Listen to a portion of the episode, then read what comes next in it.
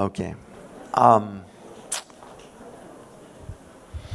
ese ha sido un tiempo muy, muy especial ah, para muchas personas. Um, y esta mañana quiero hablar algo de lo que Dios está, ah, como siempre, hablándome con esperanza que sea alimento también para ti. Y um, si tienen la Biblia, vamos a... Me cuesta decir este nombre, Deuteronomio. ¿Lo dije bien? Ya, amén. Hay milagros. Milagros esta mañana, ya. Deuteronomio, ya.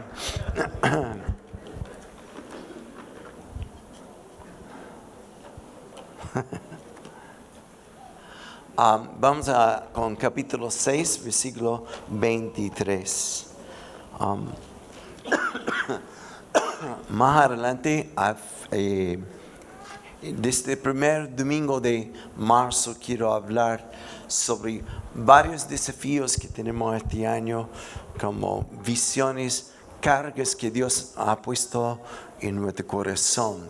Por eso voy a esperar que todos lleguen, porque es súper importante así lanzar la visión, porque siempre cuando hay visión, eh, el, el producto final es motivación.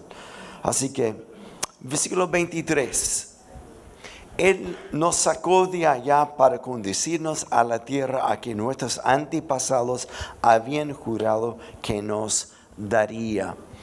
En esencia, porque podemos eh, leer todo este capítulo, eh, Dios está hablando sobre el por qué, los mandatos, por qué Dios ha hecho todo lo que hizo para sacar Israel de Egipto. Y esencialmente resumen está en este versículo. Él nos sacó de allá para llevarnos hacia allá. Él nos sacó de Egipto para llevarnos a la tierra prometida. Él nos sacó y nos salvó para algo. Eh, creo que lo hemos dicho un par de veces, pero me, gusta esta frase. Creo que Teach lo inició, pero creo que lo copió de alguien. No, estoy bromeando. Que Dios, la mayoría de nosotros sabemos por qué Dios nos salvó. O sea, ¿de qué nos salvó mejor? De pecado, del infierno, etcétera, etcétera. Pero muy pocos saben para qué, para qué me salvó Dios. No solo me salvó de pecado o de el infierno, sino para qué, para qué. Y, y quisiera ir respondiendo a este para qué esta mañana agregando esto y esencialmente es para las buenas obras del Padre que está en Efesios 2, 10, que por gracia hemos sido salvos, etcétera, etcétera, para las buenas obras del Padre. Y en esto religiosamente hay un montón de definiciones de lo que es buenas obras, desde ayudar a tu vecino o algo así. Pero estamos hablando en este contexto de manifestar el reino de Dios. Y aún más específicamente es conocer tu propósito. Saber cuál es tu propósito, para qué te salvó Dios. Y solo si tu propósito es ser parte de la viña de las condes, no has entendido. Porque el propósito de Dios es más específico para ti y mayor todavía. Amén. Así que nos sacó de Egipto. Amén. Gloria a Dios. Aplauso para esto. Pero ¿para qué? ¿Para qué? Él me sacó de ahí para llevarme allá, a la tierra prometida, a lo que Dios propuso para mi vida. Y fiel es Él que empezó una buena obra en mí para completarlo. Hay tres amenes, por lo menos amén. Y todo el cielo por lo menos está aplaudiendo. ¿Ok? Y, y si vamos al versículo 2 y 3 de capítulo 1, cosa curiosa, um, triste que pasó en, la historia de, Israel. Vemos esto en versículo 2, por la ruta del monte de Seir. Así, hay 11 días de camino entre Oreb y Cades Barnea. Y en versículo 3, el día primero del mes un décimo del año 40, Moisés les declaró, declaró a los israelitas todo lo que el Señor les había ordenado por medio de él.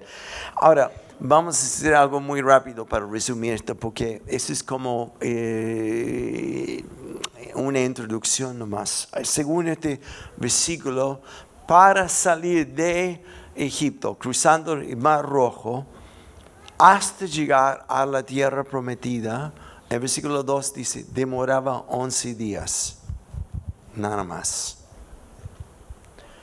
Pero en versículo 3, aquí Moisés está hablando de 40 años. Y aquí está el primer hecho sobrio.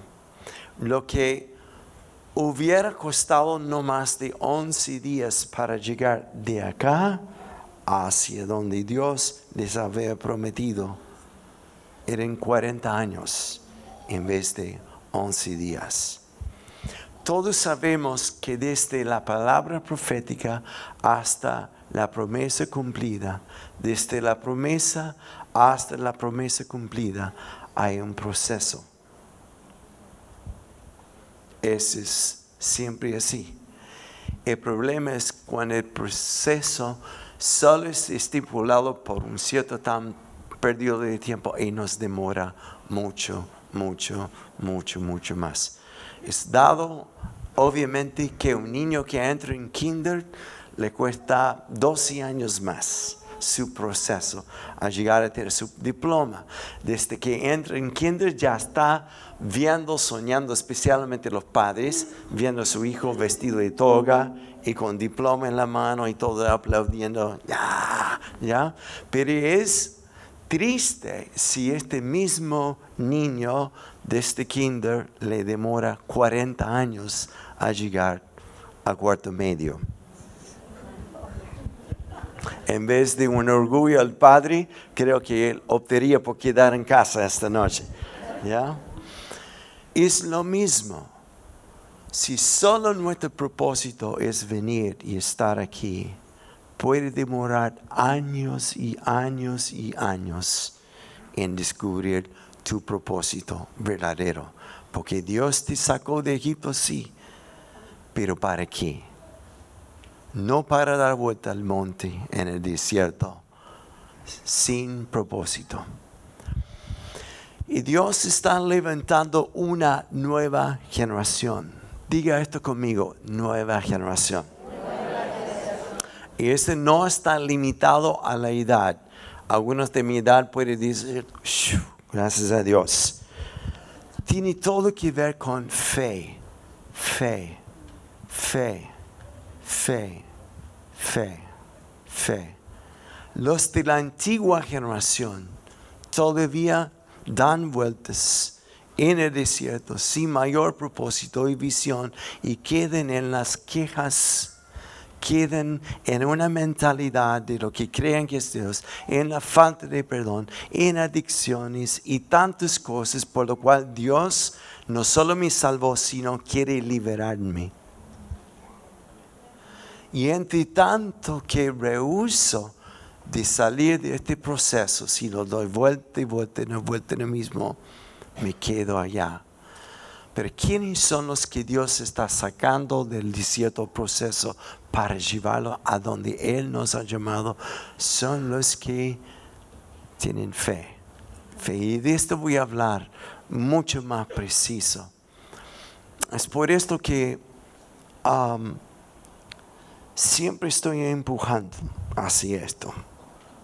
Porque creo que para muchos y religión entiende que ser cristiano es estar solamente en la iglesia, cumplir tu tiempo domingo a la mañana, tratar de vivir una vida cristiana, cuando el propósito de Dios es mayor, mucho más mayor empezando que no es tratar de tratar tu vida de cristiano, sino es estar conectado al Espíritu. Y conectado al Espíritu, entonces manifiesto fruto, fruto, fruto de buenas obras del reino y fruto del Espíritu. Amén. Ok. Entonces, según esto, quisiera hablar de la historia de cuando Israel finalmente sí salió del desierto y llega al Jordán, está listo a cruzar el Jordán y vienen algunas instrucciones de parte de Dios. Y de esto quiero enfocar esta mañana. El primero viene en Josué capítulo 5. Josué capítulo 5. Tarán, tarán. Aquí vamos. En versículo 2.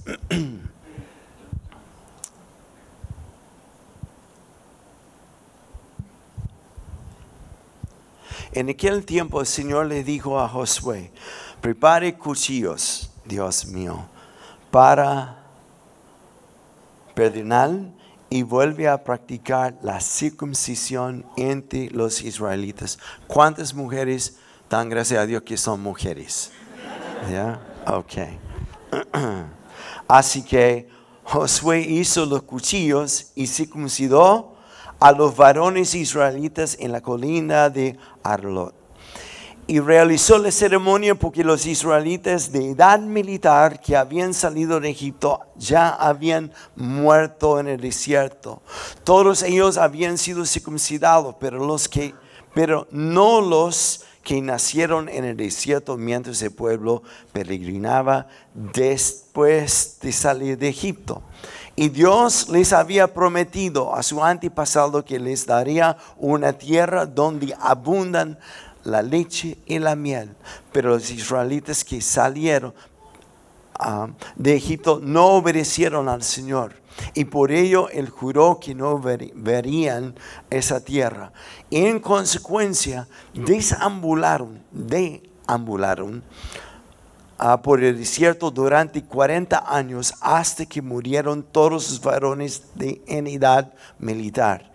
Y a los hijos de estos, a quienes Dios puso en lugar de ellos, los circuncidó Josué, pues no habían sido circuncidados durante el viaje. Y una vez que todos fueron circuncidados, permanecieron en el campamento hasta que se recuperaron. Así que primera cosa que Dios hizo con los que están listos a entrar en su destino, su propósito, habiendo sido liberado de Egipto, ahora está listo para entrar en lo que Dios propuso para mi vida, es circuncisión. Circuncisión espiritualmente hablando de corazón, de corazón. Hay un par de cosas que quiero mencionar que tienen que ver con esto. Si quieres dejar de dar vuelta al desierto, aburrido, sin saber qué hacer, aún como hijo de Dios, y todo está dependiente si cantan bien domingo a la mañana, es como una mujer que una vez en una conferencia me acercó y me dijo, a mí no me gustó este líder de adoración, no me gustó las canciones que escogió. Y le dije, no son para ti, son para Dios. Así que si solo me encuentro en esta esfera de aburrido, de quejando, de estar pegado en la misma cosa, de pelar, de criticar, de falta de perdón, etcétera, etcétera. Nunca entrarás en el propósito de Dios hasta pasar, yo creo, por lo que voy a decir ahora, permitir a Dios a circuncidar tu corazón cortar, cortar, cortar. Y vamos a hablar de gracia en un momento con otra connotación. Pero en Hebreos capítulo 12, si va conmigo allá a Hebreos capítulo 12, habla sobre este proceso de circuncisión. Y creo que es versículo 2. Hebreos 12, 2. Voy a leer de, versículo 1. Por tanto, también nosotros que estamos rodeados de una multitud tan grande de testigos, despojémonos de todo lastre, o en otra traducción dice peso. Despojémonos de todo peso que nos estorba, en especial del pecado que nos asedia y corramos con perseverancia la carrera que tenemos por delante. Hay dos palabras allí. Y no son iguales cuando dice despojémonos de qué? De todo peso, de todo lastre y luego todo pecado. No son las mismas palabras. Peso significa algo que me, me tira hacia abajo. Y eso podría ser una múltiple de cosas. Quizás en el momento que te convertiste, empezaste a correr con Dios, con algunos amigos aquí en la iglesia, pero de repente quizás ellos tomaron un camino y tú ahí con ellos y en vez de avanzar, en vez de crecer, como que te arrastran hacia abajo. Ese es un peso. Es como una, un barco que está anclado en un, lugar fijo y de repente eh, libertad significa como cortar esta cuerda de ancla y me suelta para seguir los vientos que me ayuda a navegar. Qué poético, ¿no? Pero es verdad. Entonces, y el autor de Hebreos está exhortándonos, despejémonos, porque hay una, toda una nube de testigos que nos rodean, diciendo, bravo, bravo, tú puedes. No sé cuántos vieron la película Forrest Gump, ¿sí? ¿Se acuerdan cuando él toma la pelota de fútbol y corre y sigue corriendo? Y todo el mundo está diciendo, corre, Forrest, corre. Así es esta nube de testigos que están alrededor de nosotros, pero no es correr en un círculo por correr, sino es correr hacia la meta de lo que Dios me ha llamado a hacer.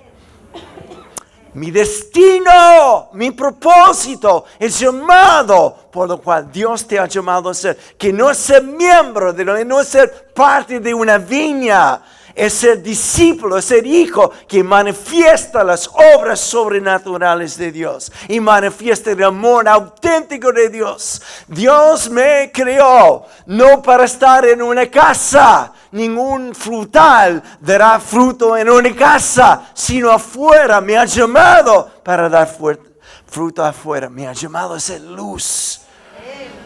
Yo vi hace poco una niña en los Estados Unidos el, catedral, ah, catedral más grande en los Estados Unidos no es una iglesia, se llama Walmart. El líder allá. Todo el mundo va a Walmart. Y especialmente ahí está abierto desde bueno, las 24 horas.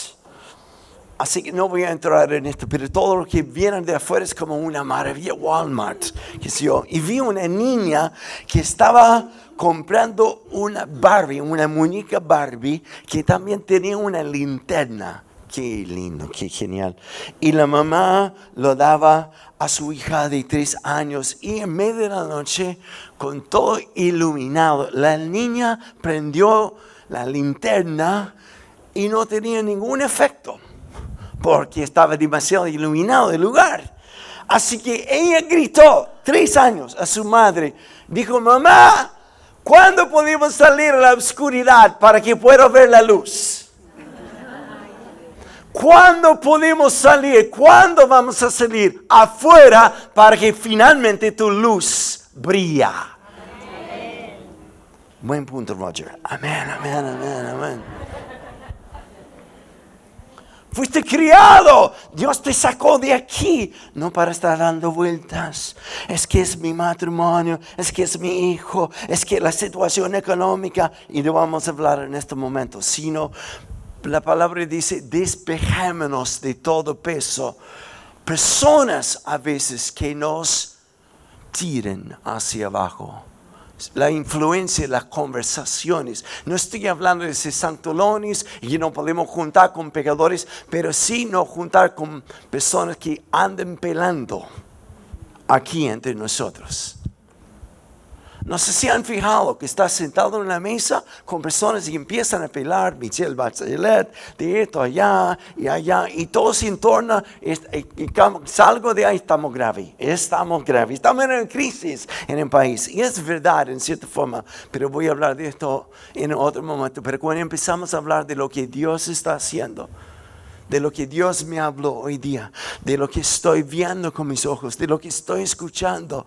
Esta conversación cambia el ambiente.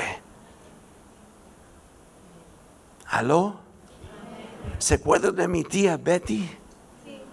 Betty la fea hipocondriaca. Cuando era cabro chico no me gustaba nunca ir a la casa de ella porque hablaba de pura enfermedad. Y aunque no conocía a Jesús ni sabía nada del rapto, yo hubiera orado por el rapto en la visita con la tía Betty, ¿no? es, es, el ambiente que a veces me... Y no solo esto, me pesa, sino otra cosa como, como el dar quizás en este momento, para que alcance y entiende y corre hacia tu propósito, es tiempo de entrar en otro nivel de dar. De confiar en Dios. De soltar lo que no es tuyo. En todo sentido. No solo de amor, no solo en dones y talentos, sino también en recursos. A veces corremos alrededor del mismo monte porque hay un peso en nosotros que nos arrastra hacia abajo. El peso puede ser servir. Hmm.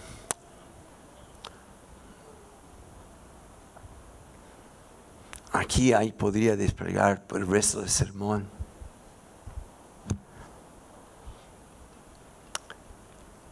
El momento que salgo de yo ser servido y empiezo a dar de lo que Dios me da, servir a otros. El momento que vengo aquí domingo a la mañana, no para ser inyectado, sino para inyectar a otros el momento que vengo no para ver si Dios me anima, sino que yo estoy escogiendo animar a otros. Entro en otro nivel. Otro nivel. A mí me encanta cuando estoy en el evento de jóvenes, como lo que estuve en los últimos ocho o nueve días en el norte, tomar varones y chicas que tú sabes que vienen de hogares destruidos. Se ve en su cara. A veces se nota en sus brazos o sus piernas con los shorts donde se han cortado y otras cosas que hacen como autodestrucción. Me encanta tomarlos por los hombros y mirar a los ojos y decir, eres increíble, asombroso si pudiera ver lo que yo estoy viendo, en los primeros minutos siempre miren abajo, como que no te creen. Porque así es su imagen pero simplemente no, y quedar agarrado. Yo creo que están orando que se vaya el pastor, ¿no? Pero quedo mirando a los ojos diciendo, no, eres impresionante. Es un valor increíble y empiezo a hablar cosas que a veces Dios me muestra sobre ellos. ¿Y quién sale más animado después de esto? Yo. Porque veo como Dios bendice. ¿Cuánto te cuesta hacer esto? Nada. Y la persona que está a tu lado el momento que dejas de venir para recibir y vienes para dar, puede ser que corte la, cuerda de ancla que te ha mantenido por años dando vuelta en lo mismo. y hay mucho más que podríamos hablar sobre peso, pero la segunda cosa en Hebreos 12 habla de pecado, de pecado. Cristo me sacó de Egipto para librarme, no para vivir en libertinaje. es una tremenda confusión de lo que es gracia. Gracia no es vista gorda de Dios. Ahora puedo hacer lo que yo quiero. Cuando yo me casé con Gloria, hmm, no era ahora sí puedo hacer lo que, lo que yo quiero. Porque por fin encontré a alguien que me ama como soy. Me costó encontrar a alguien así. Sino es un mayor peso de querer vivir para no herir.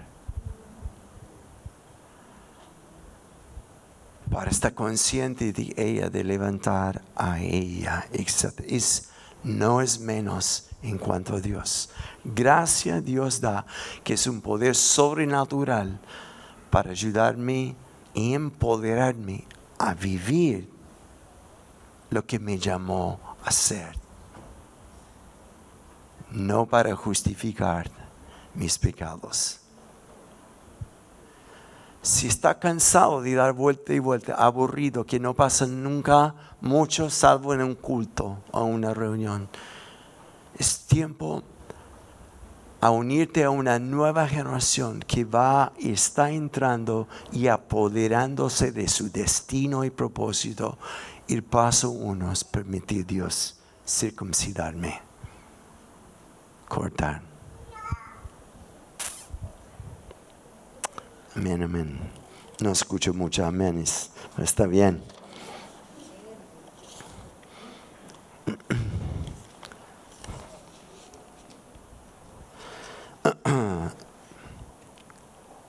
ya, sería otro sermón. Número dos. En Josué 5:10, que hicieron al entrar la tierra, que Dios les dio permitió que circuncidara su corazón.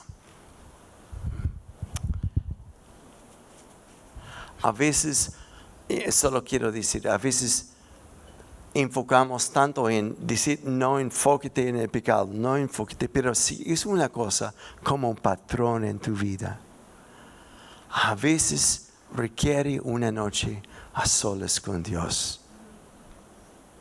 Si Dios yo no quiero vivir más así, no puedo más así. Y por favor, Dios, te doy el cuchillo. Corta donde tú tienes que cortar. En la historia de Abraham, cuando está llevando a su hijo Isaac a hacer una ofrenda a Dios, un sacrificio a Dios, había dos cosas que Abraham llevó con él. Uno fue fuego. Es un fuego que tenía que mantener a cada rato un viaje de tres días. No existían fósforos en estos días. Y la segunda cosa que él llevó fue un cuchillo. Y a veces la actitud, Señor, si tú no quieres esta relación que yo tengo, aunque sé que no está bien, córtalo tú. No, Dios dice, ¿quién tiene el cuchillo? Tú lo tienes. Córtalo, córtalo, córtalo. Segunda cosa, en Josué 5:10, al caer la tarde del día 14 del mes primero, mientras acampamos en la llanura de Jericó, los israelitas celebraron la Pascua. Y al día siguiente, después de la Pascua, el pueblo empezó a alimentarse de los productos de la tierra, de panes sin levadura y de trigo tostado. Desde ese momento dejó de caer maná. Y durante todo este año el pueblo se alimentó de los frutos de la tierra. Segunda cosa, para descubrir y correr hacia el destino y propósito que Dios tiene para mí es de qué te alimentas. ¿De qué te alimentas? Si es solo lo que yo doy, o lo que lees, o lo que escuches por la radio, es una buena señal que está dando vuelta. Todo viene a monte. Pero desde el día que Israel entró en el propósito, el destino, la promesa de Dios, dejó de caer maná, por lo cual no tuvieron que pedir, siempre les llegaba. Pero desde ese día ellos empezaron a producir su pro- propio maná, comida, y se alimentaron. ¿Conoces una persona con quien estás y te pregunta, ¿qué es lo que Dios te está hablando? Siempre, no sé, desde los veinte y tantos años, alguien me hizo esta pregunta y me ha quedado. Los que me conocen siempre me escuchan decir esto. ¿Qué es lo que Dios está hablando contigo? Y no lo hago como una pregunta tramposa, sino es como un desafío. ¿Qué es lo que Dios está hablando contigo? ¿De qué estás alimentando? ¿De qué estás alimentando? ¿Ok? Hay mucho que podría hablar de esto, pero tiene que ver con cómo formar tu manera de pensar. Y voy a hablar de esto en, en- en la última cosa. Eh, eh, quiero reservar el último punto para el final, porque es lo mejor. ¿Están listos para esto? Ok. Los estudiosos pueden estudiar mucho más sobre de qué alimentarte. Ya, pero es triste si solo dependes de un, un grupo de formación, grupo en casa o alguien más a alimentarte. Eso es lo que hace una mamá. Ella come y produce leche para su bebé. Es perfectamente normal y natural por los primeros meses. Pero cuando la guagua tiene 15 años es un poco ridículo, ¿no? Porque fuimos criados sí para tomar leche, pero luego comer nuestra propia carne. ¿ok? Y en el estado donde yo viví, cuando había pocas veces que las vacas estaban muy flacas. Pero hubo una vez que mi padre estaba sin trabajo por ocho meses debido a una enfermedad que tuvo. Entonces las vacas estaban muy escasas. Y ahí dependía de lo que cazamos. Y cazamos hartos conejos. Pescamos harto. Así que había abundancia. El que busca carne es un buen cazador. No cachen lo que dije, ¿no? Ya tienes que cazar la palabra de Dios. Buscarlo. Alimentarte de ello. Amén. ¿Qué cazan en México? ¿También conejos? Ya. Ok. Lo último, en Josué capítulo 6, versículo 1. Estoy hablando, Dios me sacó de Egipto, no para vagar en el desierto. El desierto es parte del proceso, pero no debería ser demasiado largo para llegar a descubrir mi propósito, mi destino, la promesa que Dios ha dado sobre mí. Estoy hablando en general, hemos todos sido llamados a ser discípulos, hijos que manifiestan el reino de. Pero además, en toda esta iglesia hay un propósito y destino que Dios tiene hechas tijeras para ti, donde solo tú encajas. ¿Ya? Y versículo 1, las puertas de Jericó estaban bien asegurados, asegurados. Por temor a los israelitas, nadie podía salir o entrar. Las puertas estaban súper, pero súper, hiper, hiper cerradas. Nadie podía entrar, nadie podía salir.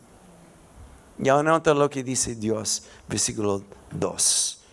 Pero el Señor le dijo a Josué, he entregado en tus manos a Jericó y a su rey con sus guerreros. Tercera cosa, y lo he dicho varias veces, al otro lado de toda oposición está la promoción de Dios. Aquí Josué está viendo con sus ojos un hecho por temor de lo que Dios estaba haciendo a través de Israel. Ahora los israelitas son como el terror de la tierra Y Jericó, al saber esto, cierra todas las puertas. Nadie entra, nadie sale.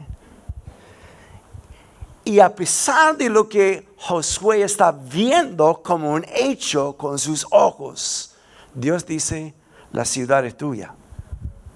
Te lo voy a entregar. Y voy a entregar el rey y todos sus guerreros. Así que la tercera cosa para entrar en el propósito de Dios es empezar a creer lo que Dios dice de ti y lo que ha prometido sobre ti.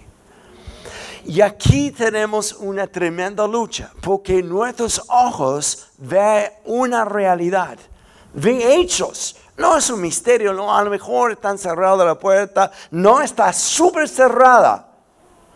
Y el momento también que tú empiezas a tomar en serio lo que Dios te ha llamado a hacer, para manifestar sus obras, para cruzar la línea de gallina, mi dicho favorito. Tengo que predicar en cada predicación, lo meto, como sea, ¿ya? Hasta que alguien empiece a creerlo, voy a seguir predicándolo. Pero el momento que te atreves de hacer esto, es como perseverar en lo que Dios te ha llamado a hacer. Despojarte de todo peso y pecado y ahora seguir hacia la meta. En versículo 3 de Hebreos 12, habla de cómo hacer esto, fijando mis ojos en el autor y consumidor de mi fe, que es Jesús. Y eso es clave por lo que quiero decir aquí. Hay una, dos visiones que podemos tener. Uno es tener los ojos sobre los hechos, lo que todo el mundo llama la realidad de la situación. Y lo otro es tener los ojos en lo que dijo Dios. Dios dijo, está cerrada la puerta, pero yo sigo siendo Dios. Los médicos dicen que tú tienes cáncer, pero hay un nombre que sobre todo un nombre, su nombre es Jesús. Aleluya.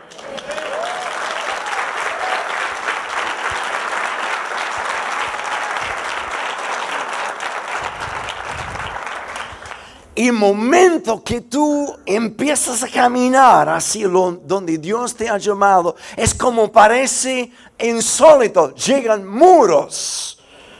Pareciera todo cerrado. De repente hay una enfermedad en ti o en la familia. De repente hay una rebelión en un hijo tuyo. De repente hay una crisis económica. De repente te quedas sin trabajo. Y Dios te ha dicho, te ha puesto en esta tierra para habitar y para dar luz y para manifestar el reino de Dios. Y ningún arma contra ti prosperará.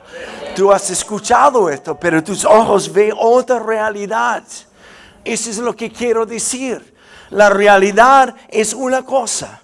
Lo que dice esto es una realidad, es un hecho de la política y todo en el país. La realidad dice una cosa. La verdad, eso es otra cosa.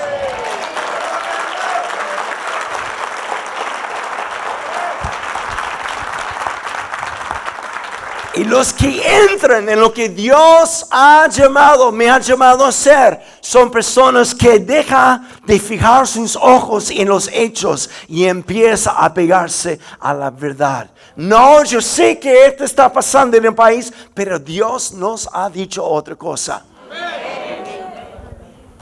Te doy un ejemplo de mi propia vida. Quiero que nunca he dicho esto antes. La verdad es que soy gringo. No, este, se, se lo he dicho. A los 20 años de edad, en la iglesia metodista de los Estados Unidos, tuve que entrevistarme para ser un pastor con un psicólogo, hacer este famoso examen que dura como 3, 4 horas.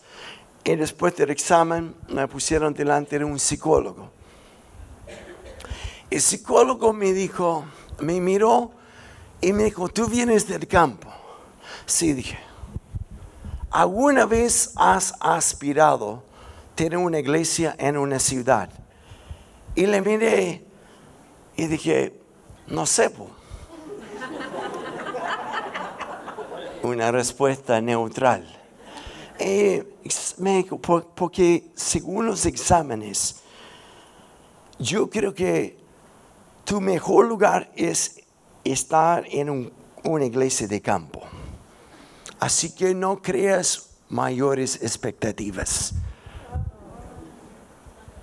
Hecho. Pero Dios me dijo otra cosa.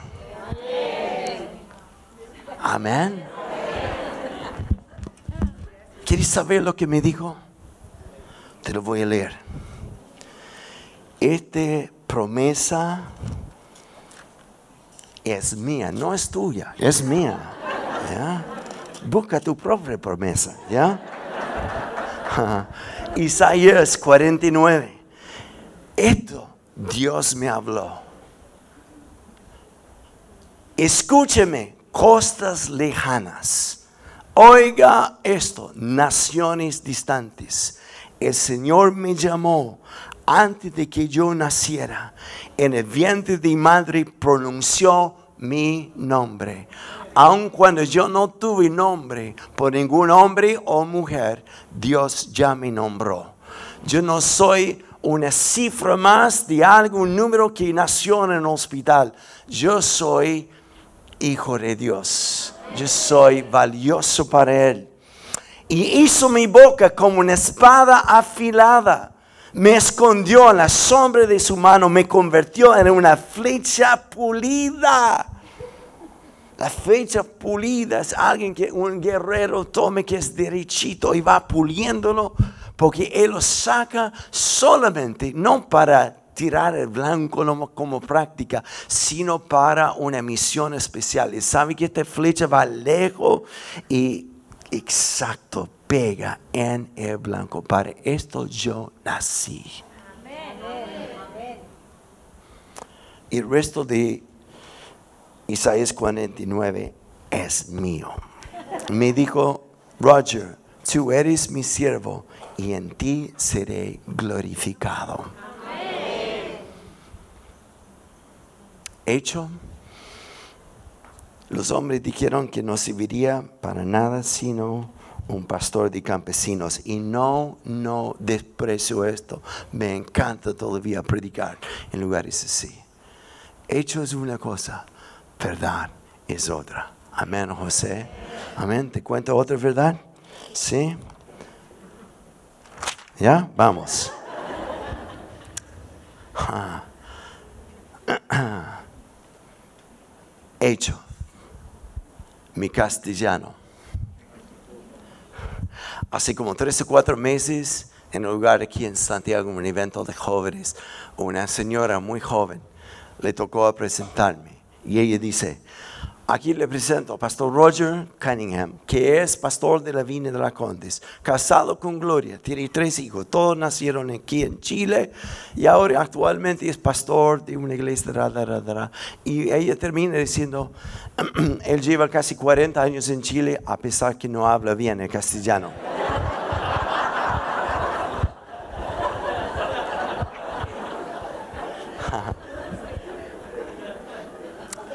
Y cuando lo escucho, eso también me da risa. ¿Sabe por qué? Porque también ese es, una, es un hecho. No hablo muy bien. Y de, de hecho, cada, a cada rato, como en el norte, algunos me están, ¿y cuántos años llevas tú aquí? Y estoy esperando la próxima pregunta. ¿Y por qué no hablas mejor? No. y no es una excusa. Ese es un hecho, pero te digo la verdad. La verdad es la primera vez que prediqué en castellano en la ciudad de Antofagasta, en una iglesia pequeña metodista. Yo estaba histéricamente nervioso. Llevaba solamente cinco meses en Chile y tuve que subir una plataforma para predicar. Y en todo mi nerviosismo lo recuerdo hoy como si fuera ayer.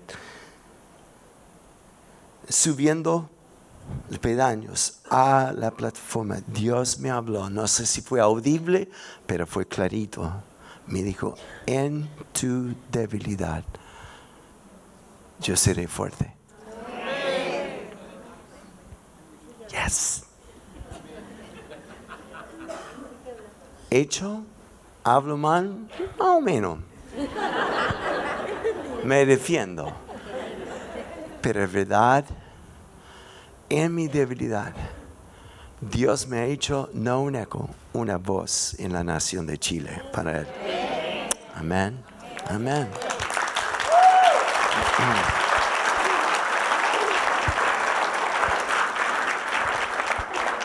Ok, dos o tres cosas más. Hecho. Eso es algo muy privado también. En una iglesia, hace muchos años atrás. Y en buenos términos chilenos me hicieron la cama, ¿no?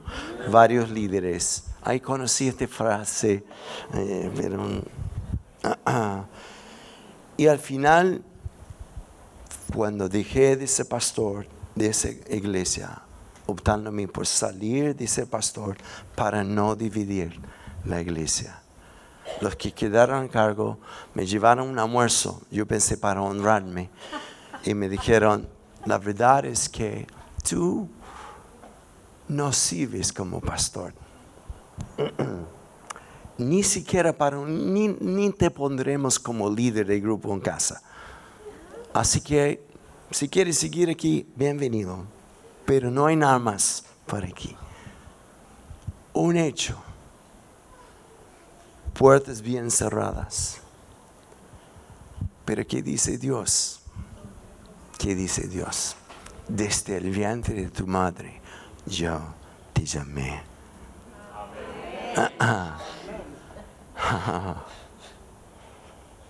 Y tantas, tantas cosas. Quiero decir una o dos cosas más y ahí vamos a ser librar, ¿ya?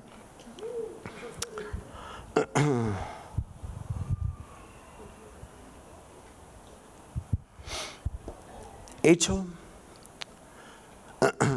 hay un montón de corrupción y recesión en nuestro país, hasta en el fútbol, pobrecitos.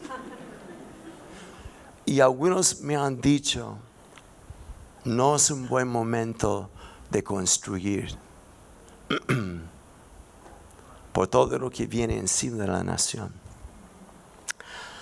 Y Dios me ha hablado, Roger, no hay recesión en los cielos. Y este año vamos a empezar la construcción que tanto hemos esperado.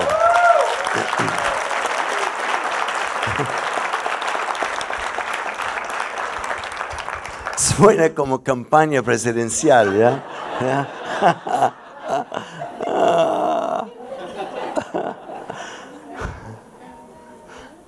Hay mucho más. Déjame terminar con esto.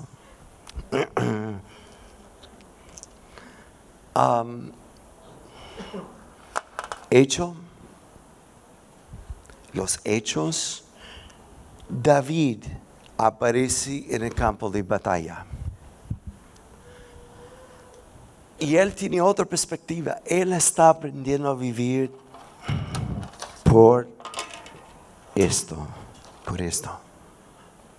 Y es por esto cuando vio un Goliat, como Josué que vio las puertas bien cerradas. David dijo, ¿qué es este incircunciso? Y todo el ejército, incluyendo el rey de Israel, estaba escondido, aterrado, porque a los que entran en la tierra que Dios ha prometido, entran por fe. Y la lucha constante es entre fe y temor. Fe y temor. Y lo que produce temor es donde tiene puestos tus ojos en los hechos y fe, ojos en la verdad, la verdad, la verdad, la verdad. Entonces, David dijo esto. Eso es emocionante. Esto me mostró hace dos semanas. Antes de pelear con Goliat, David escucha al rey decir, ¿quién eres tú? A un cabro chico. No, ni siquiera sé tu nombre y, y- y además ni siquiera cabes en mi am- armadura. ¿Quién eres tú? Y David luego usa un par de cosas que Dios hizo. Él dice, no, es que Dios está conmigo. Diga esto tú, Dios está conmigo. Ah. Aún frente a una crisis financiera,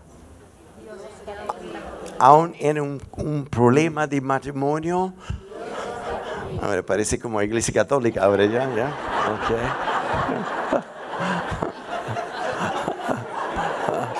misericordia, Señor, misericordia. Aún frente al rechazo, frente a lo que sea, Dios está contigo. ¿Dónde están tus ojos? En las puertas cerradas o lo que dijo Dios. Así que David dijo, no, Dios me usó para matar a un oso cuando nadie estaba mirando y un león. Y me encanta cómo describe la Biblia de cómo mató a un león. Ese es insólito. Lo agarró por la barba. Nadie hace esto. En los safaris, ve un lejos de león lejos y tienen que subir las ventanas, nadie se mueve, ya, está todo pendiente. Y David lo agarró por la barba y lo mató. Entonces, ¿qué hace David después de esto? Yo voy a pelear contra ti en circunciso. David pesca, ¿qué, ¿qué es lo que pesca David? Piedras. ¿Cuántos? Bien, niños, bien, bien. Cinco piedras. Okay. Y como mencioné antes, hay tantos sermones insólitos sobre las cinco piedras. La primera piedra significa el diezmo. El segundo significa... No, Yo creo que David pescó cinco porque dijo, si no doy con uno, tengo cuatro más. ¿Ya? Como sea. Pero ¿de dónde sacó David las piedras? ¿Aló? De un arroyo. ¿Dónde sacas las palabras que Dios te da para lanzar al gigante? Del arroyo del Espíritu Santo.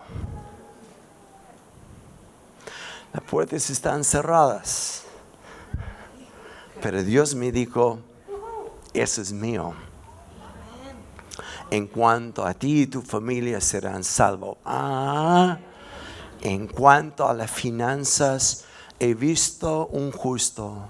O sea, he visto el hombre pasar por hambre, pero nunca he visto un justo pasar hambre, algo así. Es desamparado. Ok.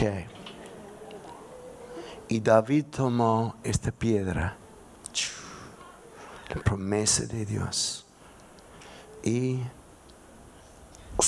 lo lanzó. Esos son los que entran propósito de Dios.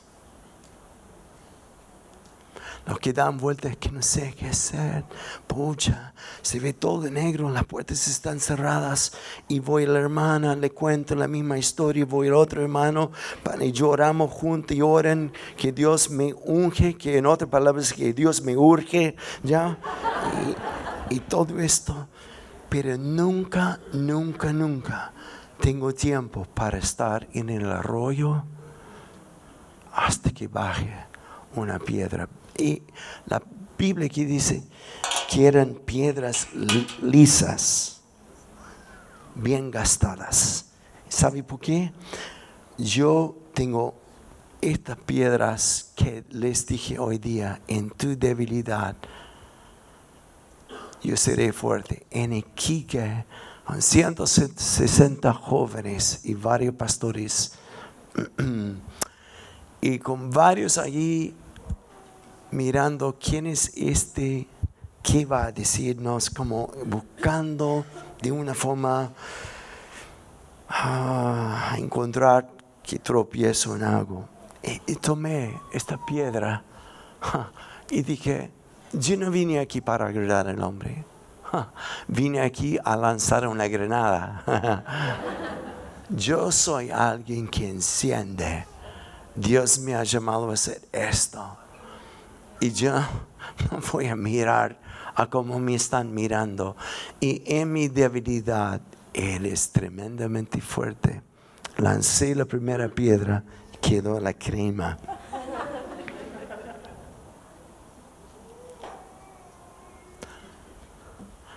Toma una piedra. Esta mañana, Juan, toma la piedra que Dios te ha dado.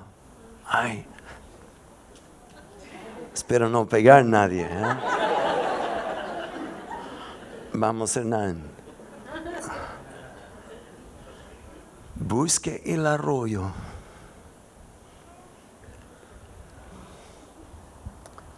Este mide la diferencia entre uno que se alimenta de maná, de lo que sale de mí, y otros que entran en la tierra y empiezan a buscar su alimento.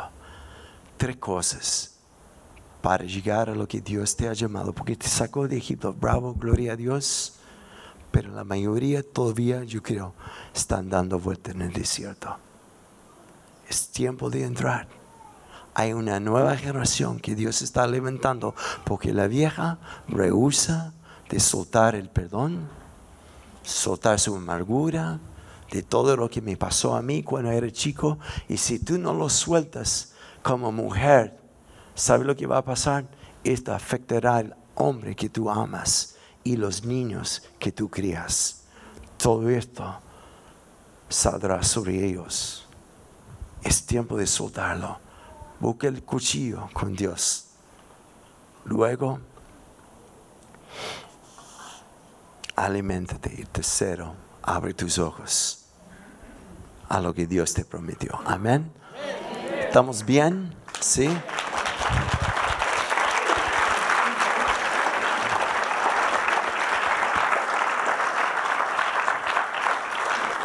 Ok, los músicos, los pocos pero buenos. Vean, vamos, vamos.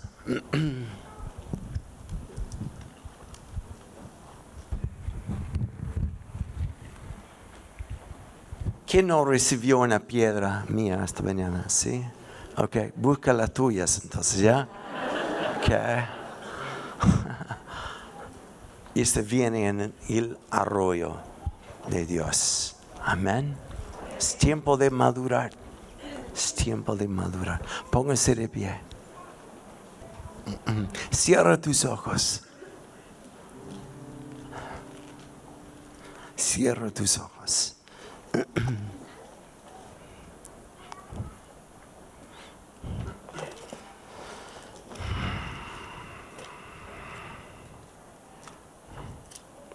Gracias Dios. Tu palabra es viva. Se hace vida cuando no solo lo escucho, sino lo aplico. Y en obedecer tu palabra es lo que trae transformación. Lo cambia de información a transformación. Pero el Señor le dijo a Josué, he entregado en tus manos a Jericó. ¿Quién esta mañana siente que está contra un muro por un problema de salud en ti o miembro de tu familia? O porque está pasando una crisis económica. Es como tú tienes todas ganas de avanzar, pero te chocaste con un muro. ¿Quién esta mañana puede decir, eso soy yo, eso soy yo, eso soy yo? Mm más que quiero avanzar, parece más oposición. Si tú eres tú, levanta la mano. Quiero orar por ti esta mañana. Bien, bien, bien, bien. Sí, sí, sí. Te doy una palabra de Dios. Dios ha entregado esto en tus manos. No temes. ¿Y sabe lo que hizo Israel? al recibir esta palabra, salieron la mañana siguiente, marcharon alrededor de los muros cerrados y gritaron al final.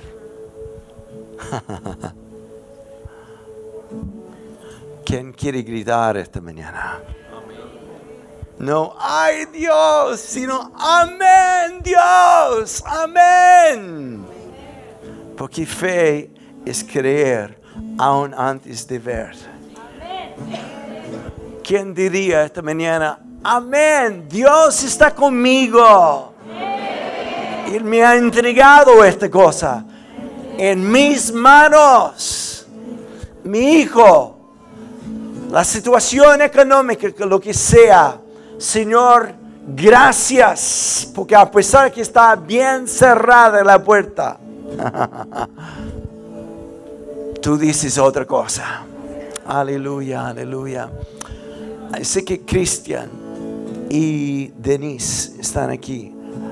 Porque, no, no vengan aquí? Quiero orar por Cristian esta mañana.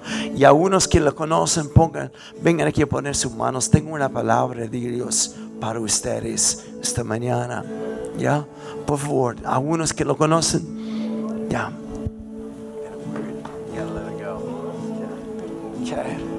Bien, bien. Cristian y Denise estaban conmigo cuando recién empezamos la iglesia hace 16 años atrás. Están viviendo entre los Estados y Chile y cierran los ojos. Solo que yo veo esto. Dios es un cliché, pero es una palabra de fe. Dios, Dios tiene la última palabra en esto. y aunque el diablo te ha zarandeado mucho, mucho.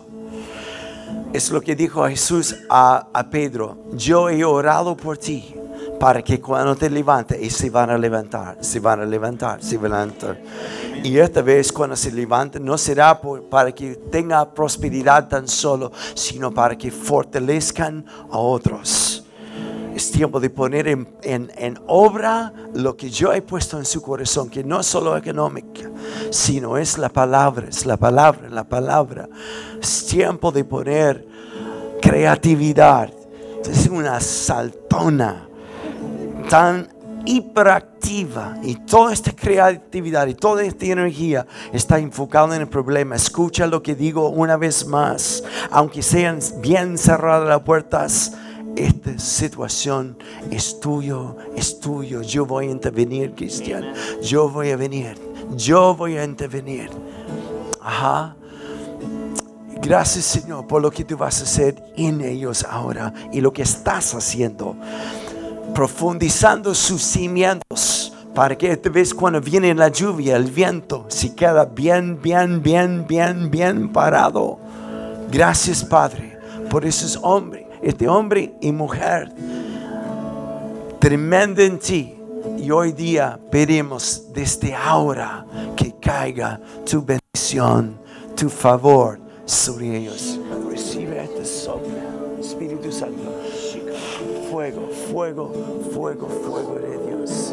Come on, God. Give me more. Much, much more.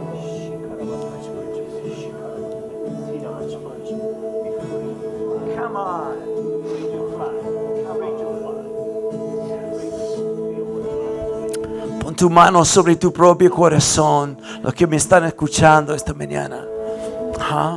Aunque esta situación pareciera bien cerrada, toma esta palabra que Dios habló a Josué. Yo te digo, he entregado esto en tus manos. Romanos 16, 20 y el Dios de paz. Esto he dicho centenares de veces. Paz en el mundo es ausencia de conflictos. Paz en el reino no es una ausencia de muro, sino es la presencia de alguien en ti. El Dios de paz aplastará en breve el diablo que está debajo de tus pies.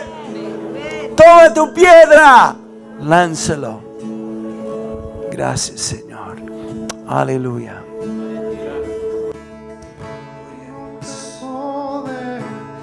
Las tinieblas, amor es fuerte y poderoso. Vamos. El Rey de gloria, el Rey de majestad.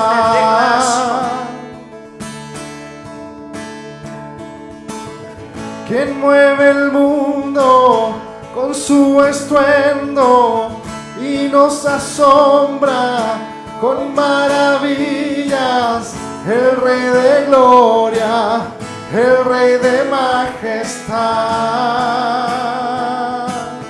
Sublime gracia es tu infinito amor.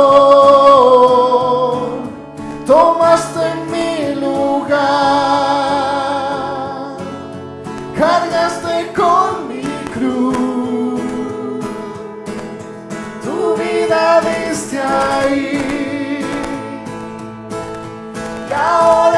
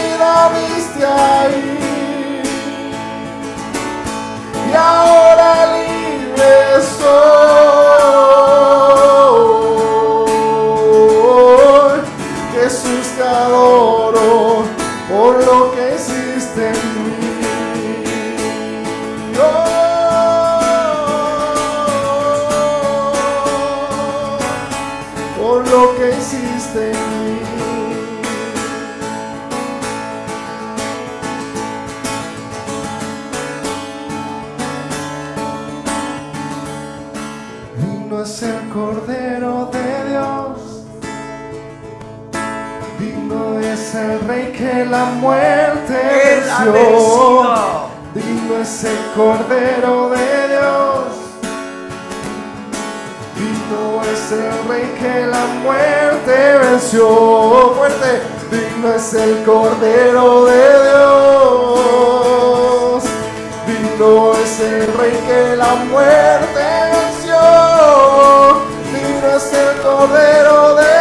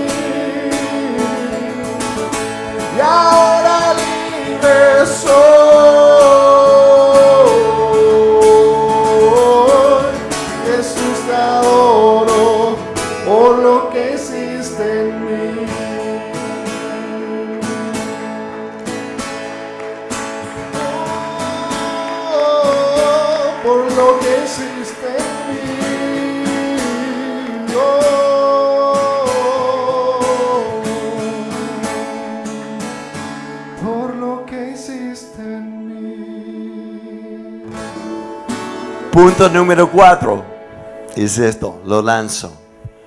¿Quién pide más de Dios? ¿Sí? ¿Ok? Más recursos, más bendición. A veces no es un problema, problema de provisión, es un problema de mayordomía. Tienes que aprender de ser mejor mayordomo con lo que te da, para que dé más, con los dones, talentos, recursos. Así que manos a la obra. ¿Quién tiene una piedra para tirar? A salir de aquí. Ok, bien. Ok.